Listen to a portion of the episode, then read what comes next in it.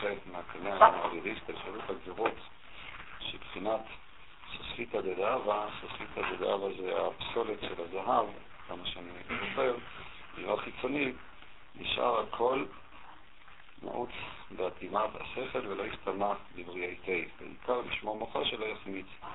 וזהו גאה חמת חיית קנה, זה פסוק בתהילים, נמצא בזוהר, קנה, חטא תשבר ותעשה ממנה ה'. אה, חטא, הזוהר דורש חיית קנה חטא. תיקח את החטא ותשבור אותה, תעשה ממנה ה' ותעשה ממנה אותיות חמץ נפלה. היינו שלא תחמיץ חוכמתך, וזהו לשון ביאר לשון מריבה, כי מצא לשון מריבה. ספקי הדין מצותה ונושאים מריבה, כן, מצותה מסר מריבה בספרה אחת, ולא יתקריבו למשכן הקדושה. היינו כשתשמור את חוכמתך, שלא ייכנס בחוכמות חיצוניות, שלא תערער בירורים רעים שהם מבחינת קנה בספרה אחת, כנגד קנה חוכמה, קנה קנה חוכמה, קנה בינה דקדושה. על ידי זה נצא מבחינת חמץ, שסיקרא דמותא, כדאית המחמצת, זה שוב דרשה של הזוהר, המחמצת, תמן סיקרא דמותא. מה שאומר כאן? בפסקה הקודמת הוא לימד שבאמצעות התפילה, בכוח, התפילה שהיא ככה באה מבפנים, אז אדם יכול להביא לכך שהוא אמר להתחדשות של המוחים, כלומר ההבנה שלו, ההכרה שלו, שהיא עצומה, שהיא סגורה, אדם מרגיש ככה שהוא יכול ללמוד, אבל הלימוד הרבה פעמים רק בשכל הוא מבין את הדברים, הוא מרגיש שזה סוג של קהות בהבנה שלו, אין לו התאחדות, זה לא נפתח, זה לא מדבר, התורה שהוא לומד, הרעיונות שהוא מביע, הדברים שהוא שומע. אז באמצעות התפילה, אומר רבי נחמן, אדם יכול לבוא לאיזה סוג של התחדשות. במצב של התחדשות, אז ההבנה שלנו היא מהירה, היא מקבלת שכנוע, וכפי שאומר, הדוגמה של הביטוי שהוא הביא זה שיש יורדים טיפין טיפין, יורד גשם, מים חיים ונותנים מגוונון.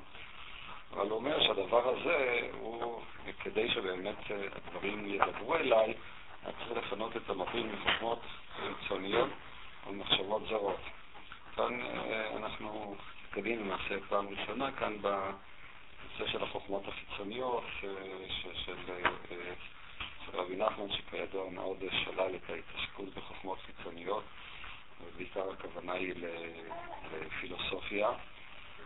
ומה שכאן עוד מעניין זה זיהוי נוסף שקיים אצל רבי נחמן, זה העובדה שהוא קושר את המחשבות החיצוניות, את החוכמות החיצוניות במחשבות זרות, או כפי שבשורה שלאחר מכן, הוא בתאוות.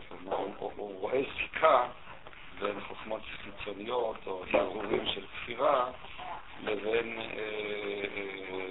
אה, אה, מחשבות זרות, שזה בדרך כלל הביטוי של החסידים, מחשבות זרות להרהורים של עבירה וכן הלאה.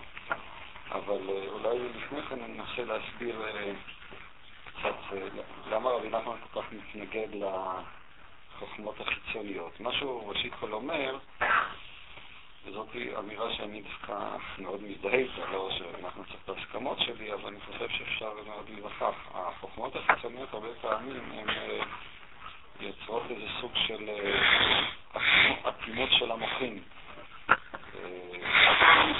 במיוחד הדברים המורים, כפי שאמרתי, בתחום של... בתחום הפילוסופי, שאלה גם איזה סוג של פילוסופיה.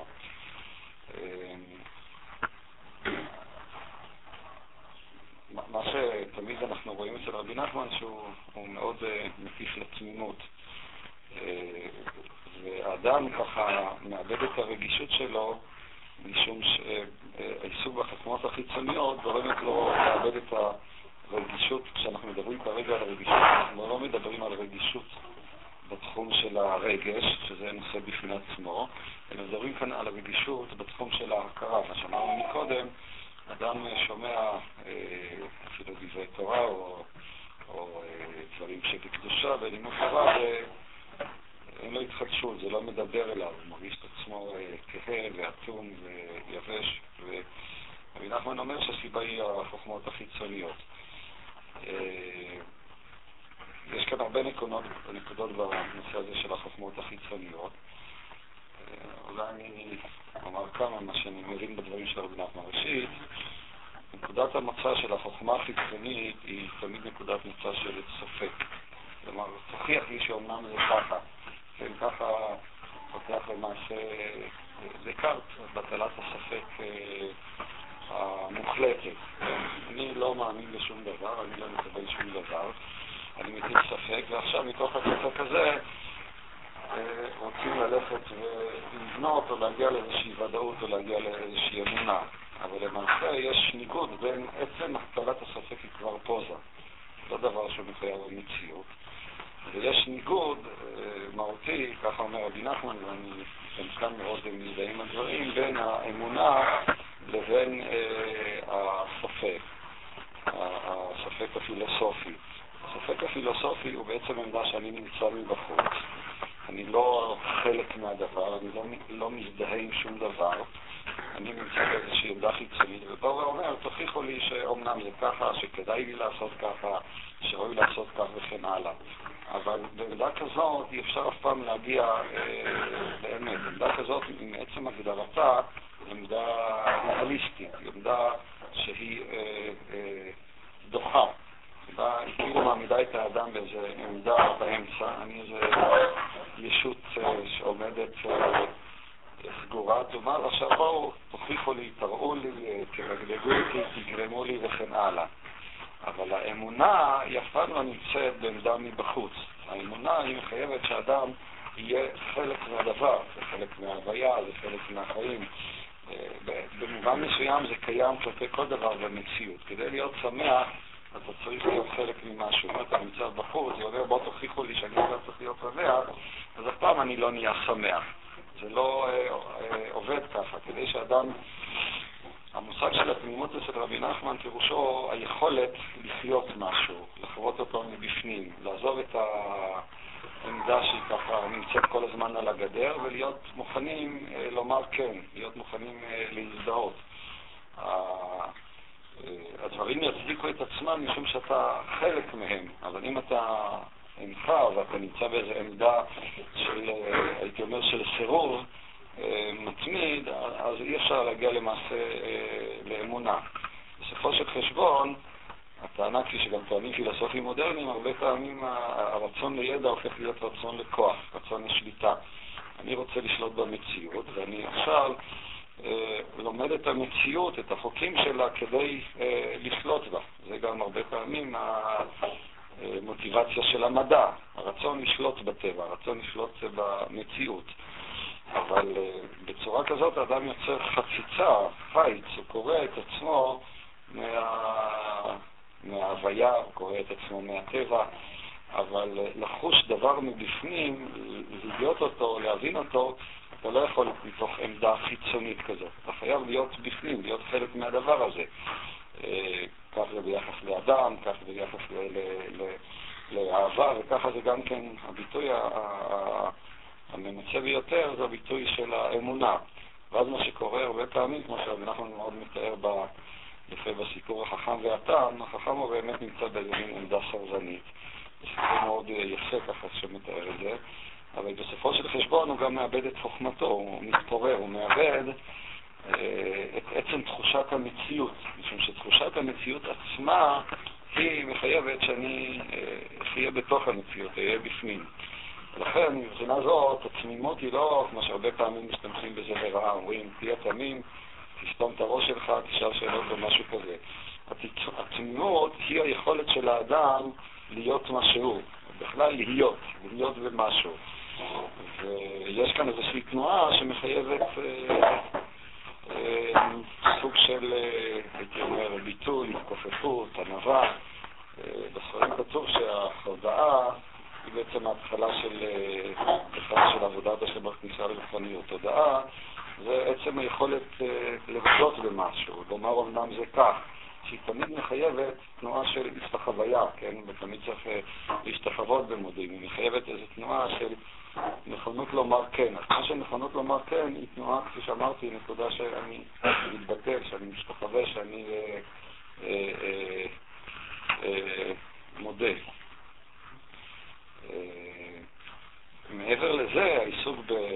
בחוכמות קיצוניות, שהוא תמיד עיסוק כאילו במושגים של הדבר, הוא גם כן מביא, לפי מה שאנחנו מתאר לזה, סוג של קהות, זה סוג של חוסר התחדשות. אדם, ההתחדשות היא נמצאת בחיים עצמם, בהוויה עצמה, במציאות עצמה. אבל אם האדם הוא כל הזמן חי באיזה מערכת שהיא מערכת בסופו של חשבון מושגית, המושג של הדבר הוא לא הדבר עצמו, הוא לא החיים עצמם. פעם אפשר להכיל במושגים את, ה, את הדבר עצמו. אני יכול לדבר עד מחר, לדרוש דרשות על התפילה. אבל הדרשות על התפילה זה לא תפילה. תפילה היא אה, התנסות בלתי אמצעית. כדי לדעת מה זה להתפלל, אתה חייב אי פעם להתפלל. אם כל הזמן אני נמצא בעמדה, בפוזה, בואו, אני מתפלל או לא מתפלל, תוכיחו לי שבאמת אלוקים שומע אותי, וכן הלאה וכן הלאה, אף פעם אני לא אתפלל. כדי להגיע לתפילה, וכדי גם להגיע להצדקה ולמובן של התפילה, אז באיזשהו מקום צריכה להיות איזושהי תנועה של אה, ביטול, של אה, תמימות, שפשוט להתפלל. אם תתפלל, אז אתה גם תדע שאתה מתפלל, ותבין גם למה אתה מתפלל. אבל מבחינה זו, תמיד הקיום, החיים, המציאות, היא קודמת אה, להבנה. ומי שמנסה להשתמש בהבנה כהקדמה לקיום, הוא מהפך את. כל המבנה הזה על פניו. כמו מי שרוצה לאהוב, אה, שיביא לו הוכחות למה הוא צריך לאהוב או משהו כזה, הוא אף פעם לא יגיע לאהבה. אחרי שהוא התנסה אה, כן, באיזשהו ניסיון, אז הוא יכול לנסות להבין מה בעצם קיים כאן וכן הלאה וכן הלאה. וזה המושג של חוכמות חיצוניות, זה קצת קצה אה, המזלג, אבל אה, לפעמים אדם כל הזמן הוא נמצא באיזה מחשבות, הוכחות וכן הלאה, וזה עצמו מרוקן אותו, אה, יוצר איזה מצב של אטימות, איזה מצב של חוסר רגישות. כפי שאמרתי, הרגישות שאנחנו מדברים עליה כאן היא רגישות של השכל, היא רגישות של ההבנה, היא רגישות של המוחים, לא, לא רגישות של הרגש. למה רבי נחמן כאן, אה, ואז באמת אדם, אתה יכול לראות את זה הרבה פעמים, אנשים שכן אה, עוסקים הרבה, אפילו בכלל בצורה אינטלקטואלית, הרבה פעמים זה הופך להיות איזה פטפטת חיצונית כזאת, איזה משחק, אבל אדם מאבד לא פעם את היכולת לחיות וגם את היכולת אה, לחדש. מה? נראה לי הנקודה של שקהלת אומר, זה היום לעסוק ספרים הרבה. כן, טוב, יש פה יותר פסוקים שמדבר על זה, יקר מתוכמה מקרוב שכלות מעט. אומרת, צריך להיות גם כמו טמבל. ואם לא טמבל, אתה גם לא יכול להיות חכם. הבעיה היא שקהלת לא מצליח את זה, הוא יודע את הכל, אבל גם את זה הוא אומר מהתורה של החכם. אבל הכל טוב, החכם יודע שצריך להיות טמבל, אבל הוא לא יכול להיות טמבל, מה, לא יעזור לו. גם כשהוא טמבל, אז הוא אומר, איך הוא אומר, אכלתי לאחוז בספרות ולבי נהג בחוכמה. הוא מוכן להתנהג כמו שכר, אבל בצד יש תמיד איזו נקודת מבט מהצד שבו הוא רואה את עצמו, אבל זה הורס את כל הסיפור. הוא אף פעם לא שוכח את עצמו, גם uh, בתוך כל הדברים, זה באמת uh, סיפור טרגי, הסיפור הזה. בכל מקום, יש כאן עוד הרבה ניואנסים וכן הלאה. אה, מצד אחד, אני לא כל כך קיצוני. אה, הרב למשל, הרב קוק, כשמתייחס לנקודות הללו, אז הוא מתייחס אליהן בצורה אה, מתונה, מצד אחד יותר. בנקודה הזאת אני כן מזדהה עם, עם, עם, עם הרב. אנחנו מאוד קיצוני, הוא בכלל אומר, תזרוק את הפילוסופיה, תתעסק, תנהג בתמימות, ויש באמת יהודים ככה מאוד תמימים, יראי שביים, לומדים, מתפללים, חיים חיים מלאים. אה, אני לא בטוח שזאת היא העמדה שאפשרית לגבינו, אני אפילו לא בטוח אם זאת היא העמדה האידיאלית. בכל מקום, הרב מדבר שהוא לא שולל לחלוטין את העיסוק אה, בחוכמה, אבל הוא מציג השאלה מה קודם למה. הוא אומר, אסור לך, אה, יש לו כמה מקומות גם במאמרי ראייה, הוא מדבר על כך שאסור לנו להקדים את השכל לאמונה. כלומר, השכל הוא בא אחרי האמונה. קודם כל אדם צריך להיות חלק ממשהו בצורה כזאת או אחרת. אחרי שאתה חלק ממשהו, אתה יכול גם אה, לבנות לך את הכלים השכליים, את הכלים האינטלקטואליים, כדי למעשה להכיל את אותם אה, אורות שהיה לך. אה, אנחנו לגמרי שולל את החוכמות החיצוניות, אף על פי שהוא עצמו אה, כנראה כן מתעסק בהן. הוא, הוא, הוא טוען שהחוכמות החיצוניות הן רק מביאים את האדם לספק כרונים. לאט לאט מרוקנים אותו מהיכולת לחיות משהו, הוא מתרוקן, הוא מאבד את האינטימיות שלו, הוא מאבד את הבית שלו, הוא מאבד את, ה, את, אה, את ההוויה, את אה, המלאות של החיים עצמם. מה אתה חושב במחלוקת הזאת? אמרתי, אני... ראשית כל זה תרתי דסתא, אתה יודע מה אני חושב, מה קראת העמדה. מה? אני חי.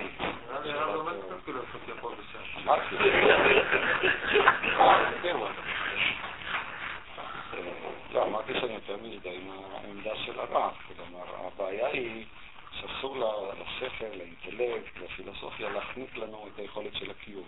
כלומר, את היכולת לחיות, את היכולת להתפלל, את היכולת אה, להיות יהודי, לקיים מצוות, להידבק בקדושה, לחוש את הטעם של הקדושה. אנחנו צריכים להיות, להגיד תהילים, זאת היא לא לאמיתה. האם אתה יכול, מסוגל לשבת, לומר רבע שעה, חצי שעה, תהילים כמו יהודי פשוט. אצלנו הרבה פעמים זה בכלל לא נמצא ברפטואר של האפשרויות שלנו. כן, אבל גם כן תרתי דסתרי? מה? להיות, ללמוד פילוסופיה ולהגיד תהילים? זאת אומרת, להיות במקום שמצד אחד אתה יכול להיות עם האמונה הפשוטה ולהיות עם ה... אז זה בדיוק הנקודה, בדרך כלל זה תרתי דסתרי. האינטלקטואל הוא לא יגיד מילים לכותל, והיהודי הפשוט הוא לא ילך ללמוד פילוסופיה. מה שאני רואה אצל הרב זה מצד אחד יש את הנקודה של הקיום, הנקודה של הברית, שהיא לא צריכה הצדקה, היא נמצאת בחיים עצמם. מאידך גיסא זה לא מפריע לו אה, גם להתעסק בפילוסופיה, אבל הפילוסופיה כאן היא בעצם תפקידה לבנות כלים למציאות של החיים. המקור, יש איזה, אני לא זוכר, זה פתגם מזרחי, סיני, שהאצבע על הירח היא לא הירח עצמו. זאת אומרת, החיים עצמם זה דבר אחד. ההבנה השפלית, החוכמה היא רק האצבע, היא לא הדבר עצמו. ומי שמחליף את הדבר בתכלית שלו, אז הוא בעצם משבש את כל העניין. וכפי שאמרתי, זה הרבה פעמים מביא לאיזה סוג אה, של התרוקנות מאוד עמוקה, שהרבה פעמים אתה רואה אנשים אה, אה, שעסקו, מתעסקים הרבה בתחום הספרי וכן הלאה, זה, זה מביך לריקנות, ומה שאולי יותר גבוה, לסוג של אטימות שכלית. אדם מאבד את, ה, את הרגישות הפנימית שלו, גם אם הוא שומע דברים של קדושה, יש בהם איזה סוג של עונג, איזה סוג של... מגע עם משהו עמוק, ולפעמים אדם מאבד את העונג, את הרוחניות, את ההתחדשות שיש לו בדברי תורה, וזה באמת נובע מהעיסוק אה, בחוכמות החיצוניות. מה אתה אומר?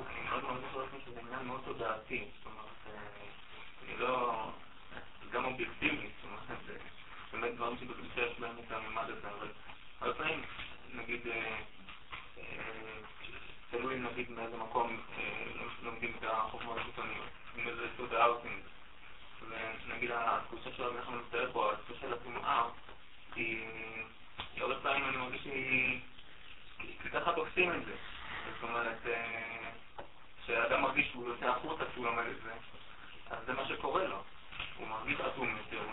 חזק יותר, הוא מרגיש שיודע מרגשות אשמה, הוא מרגיש שיש תיאור כזה פנימות. וממילא זה מה שנוצר, זה איזה מין אטימות, שמאוד יכול להזדהות איתה. אבל מצד שני, יכול להיות שהלימוד הזה יכול להיעשות מתוך תודעה לגמרי שונה. מתוך תודעה שזה חלק מהעולם, מהעולם היהודי שלי, חלק מהעולם הפנימי שלי. וזה מקבל כבר איזה חדות, זה לא צריך להיות חלק מזה. לא היציאה החוצה, אלא פגיעה פנימית. טוב, אני, אני מסכים מה שאתה אומר וגם לא מסכים. זאת אומרת, ניקח למשל, אדם לומד אה, גמרא. לפעמים אתה יכול לראות, אתה תלמד את קאנט, מבחינת החוכמה, אולי, אולי, הרבה פעמים זה יותר מאשר השקלא וטריא של הגמרא. יחד עם זה, יש איזשהו ממד שאף פעם לא אמצא אותו אצל קאנט, אף על פי שחוכמה בגויים טעמים, או אצל איזה פילוסוף גדול, ובדף הגמרא אני כן אמצא אותו. גם אם מבחינה אינטלקטואלית, אז אה, חוכמת, החוכמה החיצונית הזאת היא הרבה יותר אה, מתוחכמת וכן הלאה. הממד שנמצא, שאני חש אותו בגמרא, שמי שלומד תורה חש אותו, זה, זה ממד של אה, אינטימיות, שאצלנו מזוהה עם הקדושה. עכשיו, אני יכול למצוא עקרונית גם קדושה, אמר את זה בצורה חיבותה גם אצל קאנט, אבל זה תמיד יהיה, לפחות לגביי, נגיד, אה, במערכת ש... זה, זה, לא, זה לא שבת, יש שבת, יש את קאנט. קאנט זה גם כן איזה סוג מסוים, אבל אה, במונחים החסידים זה אור מצומצם יותר. עכשיו השאלה שאתה שואל, האם זה אישי לגביי או לגבינו, שאנחנו נמצאים בתוך אה, עולם מסוים ואצל מישהו אחר זה לא יהיה ככה, אני מניח ששני הדברים הם נכונים. זאת אומרת, אני חושב שיש כאן עניין אוניברסלי, שהוא באמת אה, הפער הזה בין ההוויה או הקיום לבין השכל, אני לא חושב שהוא קשור למערכת. הוא קשור למערכת האנושית בכלל, והראיה שזה נמצא בעוד... אה, זרמים רוחניים. במזרח מאוד מדגישים את הדבר הזה. האמירות הללו של החוכמות החיצוניות אה, נמצאות במזרח בצורה לא פחות תוקפנית מאשר אצל אה, רבי נחמן. אה, זה נמצא גם בפילוסופיות שונות, אצל האקסיסטנציאליסטים וכן הלאה. לכן אני חושב שיש כאן גם איזה צד ששייך, גם אם תעביר את זה לפסיכולוגיה, כמו שרצית לומר, זו פסיכולוגיה אוניברסלית. זאת אומרת, היא שייכת לעצם המבנה האנושי. אם אתה תבוא, זאת סתם שאלה כללית, אם תבוא ותשאל אותי אם לא יכולה להיות איזו פסיכולוגיה אחרת של איש המאדים, שעבדו זה יהיה ההפך, יכול להיות שכן, אבל זה כבר לא רלוונטי לגביי. אה, זה כמו השאלה אם המוסר הוא יחסי, פסיכולוגי או לא.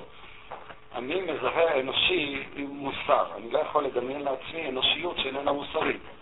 הטיפוסים הללו שאתמול אה, התעללו בגופות של החיילים הם לא, הם, הם לא אנשים אנושיים. אה, במובן, לא במובן הספציפי, גם אם הם חושבים שעושים להם עוול או משהו כזה, יש משהו שקשור לעצם המושג של האנושיות, שאין לי שום אפשרות לחשוב עליו בצורה אחרת או להבין אותו. האם יש איזו פסיכולוגיה אחרת, כפי שאמרתי, של איש מאדים? אה, לא יודע אם דבר כזה, אבל זה לא הופך את זה ליחסי או משהו כזה. אה, וזה אמור גם בהקשר הזה. אני מסכים איתך שיש משהו ששייך לעצם האופי היהודי, למי ששייך ליהודי. יש הרבה ודאי תחושות, תחושות, רגשות, תובנות, ששייכות לזה שאנחנו יהודים. אם לא היינו נולדים יהודים, אז uh, היינו תופסים את הדברים אחרת. זה לא מטיל בהם, אה, כפי שאמרתי, גם כן איזושהי יחסות. אז אני לא חושב שהודי שילמד גמרא ירגיש בזה קדושה. גם אם הוא יבין מה שכתוב כאן. משום שזה שייך למערכת שלמה, כפי שאתה אמרת, ובצדק. אבל יחד עם זה, אני כן חושב שהפער הזה שדיברנו עליו בין הוויה וקיום, בין שכל וכן הלאה, ההתחדשות והטמטום השכלי, כפי שהוא אומר כאן, אני חושב שזה כבר דבר ששייך לעצם, ה... שאני מבין את המושג של אדם, המושג של אנוש וכן הלאה. לא, אבל אני ניסיתי להסביר נגיד את ההבדל בין הרב נחמן לבין הרב קוק. שהרב קוק באמת הוא ראה את העולם נראה גם, גם הרב מרגיש לו. שזה, שגם החוכמות החיצוניות, הן איכשהו, הן איכשהו קשורות באיזה אופן, הן בונות משהו מבפנים, אפשר להשתמש, אולי לא, אולי לא באותה רמה כמו, כמו דברים שבקדושה, אבל הם הופכים להיות, או כאילו, חלק מה... אפשר להכליל אותם, העולם כאילו הרבה יותר רחב. זאת אומרת, בסדר, זה אני מסכים איתך, אף על פי שרבי נחמן עצמו גם כן עסק בחוכמות החיצוניות. חיצוניות, וזה קצת מורכב, אבל אני חושב שהוא היה ער אולי יותר מכולם לבעייתיות, לסכנה, הוא חי בתחילת תקופת השכלה, אחד האנשים הבודדים. במזרח אירופה בתקופה שלו ההשכלה הייתה עוד בחיסוליה, לא ידעו מה שקורה, מה שהולך להיות, איזה מין מבול אדיר שיציף ויהרוס את, ה, את, ה, את העם היהודי, את המסורת, את העולם היהודי השורשי. הוא אחד היחידים שהבין היטב וחי מאוד חזק את הסכנה של מה שקורה להיות. רוב הרבנים, האדמו"רים בתקופתו בכלל לא, לא, לא הבינו מה, מה, מה הולך להיות. ואני חושב שגם בתקופה שלו עוד לא היו לו את הכלים אפילו הפילוסופיים להילחם עם זה. וזה היה באמת בהשכלה בתחילתה, שיצא עם איזה מסע ניצחון גדול וכבשה את כל הצחובים כולם. היום בעולם שלנו יש אה, כבר המון, אין, אין מישהו שמאמין בשכל וברציונליזם במובן הזה של תחילת תקופת ההשכלה. אה, ממילא גם אה, מבחינה זאת הסכנה היא, זאת אומרת, הסכנה, הבעייתיות היא, היא, היא פחותה. יחד עם זה, אני כן חושב, זו מין תופעה כזאת. הרבה פעמים אתה יכול ללמוד דברים במחקר, ודברים נכונים, ודברים יפים ומנהירים, ויחד עם זה הם הרבה פעמים גם מייבשים, הם חסרי חיוניות, משום שהם בעצם העמדה, בעצם הניתוח, בעצם העמדה הזאת, יש כבר משהו שהוא הוא איננו היכולת לחיות את הדבר עצמו, כן? כפי שאמרתי מקודם, ההבדל בין לדבר על התפילה לבין מי שמאוד חווה את זה, וככה היה קורצווייל, פרופסור ברוך קורצווייל, הוא הרבה התמודד עם הנושא של חוכמת ישראל, הוא היה יהודי מאוד הונגרי ככה, עם לשון חדה ככה, עם הרבה פלפל, ואלו כל מיני ביטויים, הוא ידע היטב. הוא למשל דיבר, אחד המשלים החריפים שהוא אמר, זה כמו שהגינקולוגיה מדבר על אהבה, במונחים של הגינקולוגיה. זה פחות או יותר מה שחוכמת ישראל עושה ביחס לתורה. הוא ככה היה מצליף, היה יהודי גם כן מאוד מאוד קונפורמיסט כזה, על כל מיני סיפורים,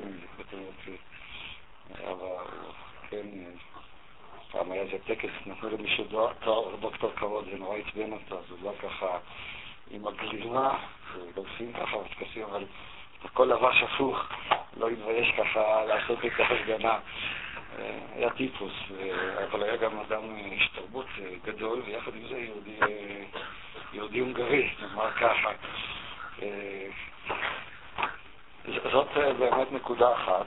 אז אני, חושב, אני לא חושב שאנחנו צריכים, להפך, אני חושב שהיום החוכמות החיצוניות גם, כפי שאמרתי, יכולות להפרות לנו גם את ההבנה הפנימית. הבעיה העיקרית, האם זה חוסם אותנו, זה עוצר אותנו, אנחנו רואים בדבר הזה את חזות הכל, האם זה באמת מביא אותנו לאיזו עמדה שאני כן חושב שהיא עמדה ניהליסטית, עמדה של דחייה צורכי יכולי, או שיש לנו את הרכות הלב, יש לנו את היכולת גם את, לעשות את התנועה של ההודעה, של ה... כן, של, של החוויה הזאת, ויחד עם זה, אנחנו, יש לנו את המספיק את החדות השכלית, להפך, אני חושב שצריכה להיות היום גם ביקורת שכלית, היא, דבר מאוד חשוב. אבל כמו שאמרתי, אסור לה אף פעם להחניק את היכולת לחיות את הדבר. כן, אני אביא עוד משל, התקרבנו משל עצמו, זה כמו שאדם יוצא לפגישה לצורך שידוכים עם איזושהי נערה. אם כל הזמן הוא עומד בעמדה ביקורתית, מתחתן, לא מתחתן, אצל אללה לא יקרה שום דבר. כדי שיקרה משהו אתה צריך לתת לעניינים לזרום. אחר כך אתה תבוא הביתה, תחשוב, אה, תנסה לנתח מה קרה, אבל אם אתה תנסה לבנות את, היחס, את המערכת, ליצור איזושהי זיקה או קשר עם מישהו על הרקע של המחשבות, על הרקע של ההתפלספות, לא יקרה שום דבר. מה שייווצר זה משהו מאוד uh, עקר וחסר uh, רוח וחסר פנימיות. זה המימד של האינטימיות שבגמרא, שמדבר איתנו עם הקדושה, ולא בדיוק אה, אה, הבנתי את זה, אם אתה צריך להסביר מה אתה מתכוון, מימד האינטימיות. המימד של האינטימיות של הגמרא הוא קשור לכל מי שיש לו קשר לתורה, ושוב, זה עניין שהוא אה, קיומי, זה עניין... אז כשאדם לומד, יהודי לומד תורה, הוא לומד את התורה כברית שבינו לבין הקדוש ברוך הוא. הוא לומד את התורה כבית שלו, כמקום שלו. וזה יוצר איזשהו מימד אה, של אינטימיות חשק על דף הגמרא. הוא לא מדבר, הגמרא היא לא מדברת בלשון מנוכרת, בלשון מבחוץ. כל השקלא וטריא היא, היא נמצאת אה, אה, אה, במקום אחר. וזה הרבה פעמים מזוהה עם המושג של, אה, של הברית, עם מה שקראת האינטימיות של דף הגמרא. היא מעבר לשאלה האינטלקטואלית. הייתי אומר זה הממד שביידיש אומרים שדרמנט הגמרא. יש גם איזה עניין שאתה מתפלל את הגמרא. הרבה פעמים זה דווקא בלימוד בקיאותי, הוא בא לך ביטוי יותר אה, מובהק, הצד הזה של לימוד הגמרא, מאשר בלימוד העיוני. יש איזה סוג של חיוניות שהוא נובע מעצם הזיהוי שיש לי עם הגמרא, האמונה, אה, שהתורה היא הברית שבינינו לבין הקדוש ברוך הוא. נגיד עכשיו הנוער של ימינו, כן? הנוער. אבל הם, הם לא מתחברים ללימוד ממש, כן? הם נגיד יותר מתחברים ללימוד, לא יודע, לצורך העניין כאן. כן, זאת אומרת, כאילו, אתה לא תוכל לבוא, אני לא חושב תוכל לבוא ולהגיד להם, תקשיבו, זה הברית, זה, זה גם מושגים שלא לא מדברים עליהם, מה זה הברית בכלל, כאילו... שאיך תוכל להסביר את מה שסיפרת לי עכשיו, שגם אני לא יודע כמה הבנתי את זה לאנשים שלא רוצים עכשיו ללמוד גמרא כמו שאחרים קוראים, הם לא רוצים ללמוד גמרא. השאלה היא לא שאלה של להסביר, השאלה היא שאלה של אה, לחוות, זאת היא השאלה. לכן גם אם אני אסביר, ההסבר יש לו חשיבות, אבל ההסבר עצמו לא, לא יפתור שום בעיה. אה, זה באמת שאלה של זכות פנימית. עכשיו, יחד עם זה, אני לא חושב שאתה כל כך צודק, משום שהרבה פעמים אתה רואה ש... אותם נערים משועממי הגמרא, ברגע אני יודע שיש איזה ערב של אבות ובנים, פתאום הם ככה נכנסים לעניינים, וזה לא כל כך פשוט, אה, אה, זה מה שאתה אומר. אומרת, אה, מה שהתכוון לומר, אתה אולי מסתכל על איזה שפרה מסוימת, אבל דווקא הנערים הפשוטים הרבה פעמים כן מתחיל טעם בלימוד, ובמובן מסוים דווקא בלימוד הפשוט. יש להם, כן, יש איזושהי חיוניות, אה, סוג של ראשוניות, אפילו תקרא פרימיטיבית, שהם כן מזדהים איתה. הראיה שהיום כל תנועת התשובה היא מבוססת על סוג כזה של... אה, מה שמושך אנשים זה דווקא הצד הזה שקיים באמונה או בתורה או ביהדות, לא הצד האינטלקטואלי, אלא הצד הזורם, הצד.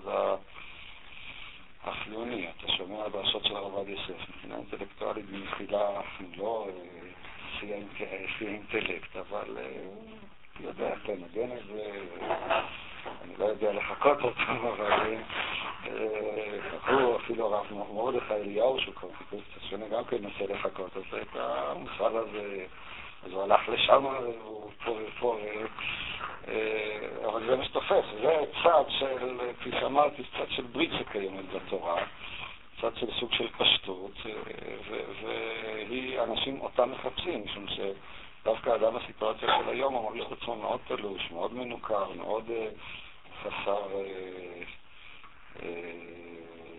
איזה, איזה מגע עם, ה, עם הקיום, עם הממשות עצמה. אה, הדבר הזה, זאת הנקודה הנוספת שהוא זיהה אותה, זה, זה דבר מאוד, אה, אני חושב, עמוק וגם כן מאוד אה, מזדהה איתו, זה היחס בין חוכמות חיצוניות או תאוות.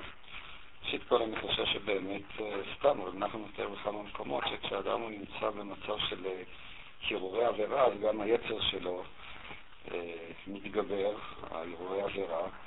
בדרך כלל כשהוא מדבר על יצר, הוא מדבר על, או, על יצר, או על היצר המיני, או על יצר של אכילה. זאת אומרת, כשאדם נמצא במצב של שחקנות, אז הוא אוכל יותר מדי. אה, אני חושב שזה גם לא... מה? וזה יש לו ודאות. במה? באוכל. אה, אני מסכים איתך, החיפוש אחרי מוחלט, אחרי... אמרנו מקודם, נקודת המצא היא הספק והרצון לתפוס משהו. התנועה שלה היא לשלוט, לתפוס משהו שהיא באה לכלל ביטוי באירועי עבירה בהקשר האינטלקטואלי, היא באה בתחום הנפשי לידי ביטוי ביצר. היצר הוא בעצם כל פעם איזה מין אה, מחשבה או דימוי של רצון לנכס את הדבר, לשלוט אותו. אני משתלט על האוכל, מכניס אותו לבטן, אני מחפש איזה, האדם הזה הוא בעצם מחפש איזשהו סיפוק אינסופי, איזושהי ודאות, אבל הוא לא יכול להגיע אליה מעצם המבנה הזה שציירתי מקודם, מעצם המבנה הזה של השניות, של אני כאן והדבר כאן, אז אף פעם אני לא יכול באמת להתאחד איתו, ואז נוצר איזה מין מעגל כזה, שהוא, לא רק שהוא לא יכול להיעצר בשום נקודה, אלא הוא כל הזמן רץ יותר ויותר. יש איזה סיפור, שוב סיפור מזרחי על מישהו שפעם שנא את העקבות שלו, הוא הלך בחול, אז הוא רצה כל הזמן לברוח מהם, אז הוא רץ מהר מהר מהר, אבל ככל שהוא רץ יותר מהר, אז נהיו יותר ויותר עקבות מהחול. אז אומרים לו, תעצור. ברגע שתעצור, אז גם לא יהיו עקבות. אז זה ביטוי, זה סוג של, יש תשוקה חיובית, ויש את התשוקה השלילית. התשוקה השלילית בהקשר הזה, זה הרצון לנכס, הרצון לשלוט, שהמקור שלה הוא ברצון לבסס את האני. והיא בעצם, יש בה איזה משהו שמכשיל את עצמו, איזה מין סתירה פנימית שאף פעם לא יכול לבוא לכלל סיפוק, אלא להפך, היא יוצרת איזה מין סחרחורת שמביאה לריקנות. ובאמת כשאדם הוא נקלע למצב כזה, אז הוא באמת אה, מאבד את הרגישות, הוא הופך להיות אה, עצום. אה, המוח שלו, כפי שהוא אומר כאן, הוא, נאטם. זה מה שהוא אומר כאן, כדי באמת אה, בכלל להיות מסוגל להתפלל, וכדי שהתפילה הזאת תביא להתחדשות של המוחין, אז אדם צריך, כמו שאומר כאן רבי נחמן, זה לפנות את המוחין מחוכמות קיצוניות וממחשבות זרות. ואז הוא מתאר את זה כדי שבאמת, בתיאור שאמר מקודם, כדי שהקול הזה באמת אה, יפתח לו את הראש, ננסח את זה במונחים יותר פשטניים. אה, וגם כן, אני כבר מלמד את רב נחמן בצורה טיפה אינטלקטואלית, אבל מי שככה שומע אצל הרסלר, אז אפשר להשתמש במונחים הרבה יותר, אה, מבחינות מסוימות אה, הם לא מחטיאים, הם גם כן מבינים, אבל מבינים ברמה פשוטה. אה, אם אתה רוצה שהראש שלך ייפתח, אז תשמור את עצמך ממחשבות זרות, הרהורי עבירה, חוכמות עיתוניות זה בדרך כלל לא מעסיק את החבר'ה האלה. אבל דווקא הנושא של מחשבות זרות הוא מאוד אה, מטריד אותם. ואל תסתכל על... אה, לא רוצה אפילו לצטט את הדפק שנסענו לאומן, פתאום מישהו עשה שם איזה וידאו ככה על הרקע, איך הוא פתאום מסתלק מכל ההתעסקות שלו עם אה, נשים ובחורות וכן הלאה, וזה לגמרי פתח לו את הראש, ככה במונחים האלה הוא השתמש.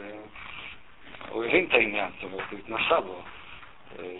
וזה גם מה שרבי נחמן אה, אה, אומר כאן. אה,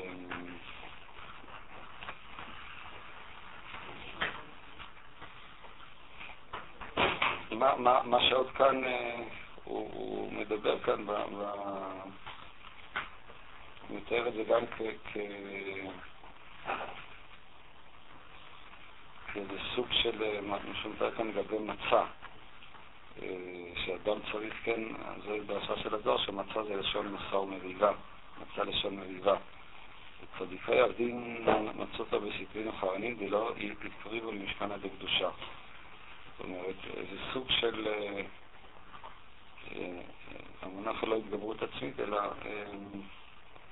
שאדם כאילו עושה מריבה עם המחשבות שלו. האמת, אני רואה שאני לא, כרגע לא מצליח כל כך אה, לתאר או אה, להיכנס אה, לנקודה הזאת.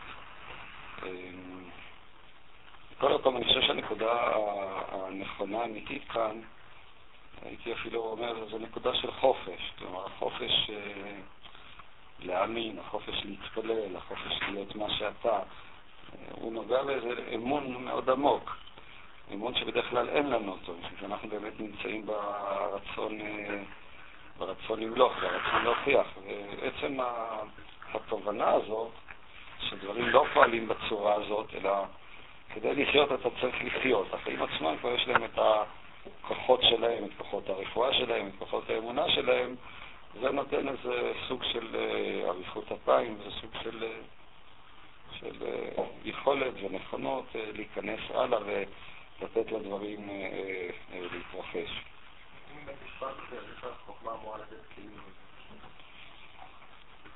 החוכמה, אני הצגתי אותה קודם כמשהו שבא אחרי. אתה צריך אה, להיכנס פנימה. למשל, אחד הביטויים היפים זה הסיפור של בן מלך ושפחה. אני מתאר אדם תקוע, אני לא יודע אם הוא בן מלך או שפחה, והוא מפסיק לתפקד, הוא ממש נהיה תקוע. ואז אה, הסיפור של רבי נחמן מתאר שחולם חלום, והחלום אומר לו, האדם הראשון שתלבוש אותו בבוקר, תמכור את עצמך לו לעבד. אה, וכך הוא עושה. מה, מה הרעיון? הרעיון הוא פשוט, אם, אם האדם הזה תקוע, הוא לא יכול להיחלץ. הוא נכנס לאיזה מצב שבעולם שבו הוא נמצא, אין לו נקודת משען לצאת החוצה. ולכן מה שרבי נחמן אומר, תמכור את עצמך על עבד. ובעצם מבחינות מסוימות זה לא משנה מי יהיה הבוס שלך, איפה אתה תהיה עבד. כדי לחיות אתה צריך להיות, ראשית כל להיכנס לתוך עולם. אם אין עולם, אין חיים. לכן, כדי ליצור עולם, אם אני, העולם הזה הוא לא נמצא אצלי בצורה פשוטה, משום שהאדם הזה באמת, אה, הוא התרוקן לגמרי, הוא, הוא כבר לא יכול לחלץ את עצמו, אז אנחנו אומרים ראשית כל תשתעבד למשהו, העיקר שיהיה איזה כוח שהוא לא תלוי בך, כוח שבעצם כופה אותך. ברגע שאתה נכנס למשהו, אז כבר נוצרות דינמיקות שהן רוצות בעצם מהחיים עצמם, שהן עשויות לקדם אותך במידה שאתה תענה להן ותהיה מוכן אה, אה, להיפתח כלפי מה שמתרחש כפי שאמרתי, להיענות לו ולהתקדם איתו.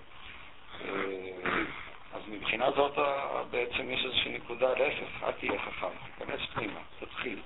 אתה שואל את עצמך למה כך ולא אחרת, התשובה היא אין כך ולא אחרת. כל כך בהקשר הזה הוא טוב. אני תמיד מצטט את הסיפור על החמור שבאמת נראה משום שהיו לפניו שתי ערימות רעש, והוא לא ידע מה הוא צריך לאכול, הוא רצה הוכחה, למה דווקא לאכול את זה ולא לאכול את זה. בלי הוכחה הוא לא יכול היה לאכול. אומרים תאכל, מה זה משנה, כאן או כאן, העיקר תתחיל לאכול, אחר כך נראה מה, מה יקרה. החוכמה היא גם יכולה, אה, אפשר להביא את זה למשל כמו מי שלומד נהיגה. אז ברור שלפני כן המורה צריך להסביר לו, זה ההגה, כאן המהלך, זה המצמד, הברקס וכולי. אבל אם הוא לא יתפוס את ההגה ליד לא יתחיל הוא לא ילמד נהיגה. נהיגה זאת מיומנות, אתה לומד אותו בזה שאתה נוהג. אז כמובן שלפני כן צריך להבין בשכל, ובהתחלה כאילו הדברים הם נובעים מאיזה פקודות של השכל. אז מה שחשוב, מה שלמדנו עכשיו, זה גם כן יש בזה חשיבות. מה החשיבות? החשיבות היא בזה שאומרים לך, אם אתה לא תתפוס את העגל לידיים, אז לא תתחיל אה, לנהוג. לפני כן האדם עלול לחשוב שקודם צריך אה, לדעת את הכל מבחינה ספרית, ובזה הוא כבר הופך להיות נהג. ויש אנשים שחושבים שלהיות נהג זה ללמוד באוניברסיטה לנהגים, אבל אה, זה לא, לא, לא ככה, לא עובד ככה. אה, אז גם כאן יש חשיבות לחוכמה, במובן שהיא תבהיר לך את קווי הפעולה, את מה שאתה צריך לעשות, אבל אף פעם החוכמה היא לא תחליף למה שצריך לעשות, ומה שלא פחות חשוב למה שצריך להרגיש. הרגש הוא נובע ממקום אחר, אתה לא יכול להפעיל את הרגש באמצעות השכל. הרגש זה מיומנות, זה כמו לנהוג. ולכן, אם האדם לא מבין את זה, הרבה פעמים הוא מנסה להפעיל את הרגש באמצעות השכל. אני עכשיו צריך להיות שמח, אני עכשיו צריך להיכנס לדבקות. ואז אני מתחיל, אבל זה לא, זה לא עובד, זה לא שזה לא עובד, אלא זה מכשיל את עצמו.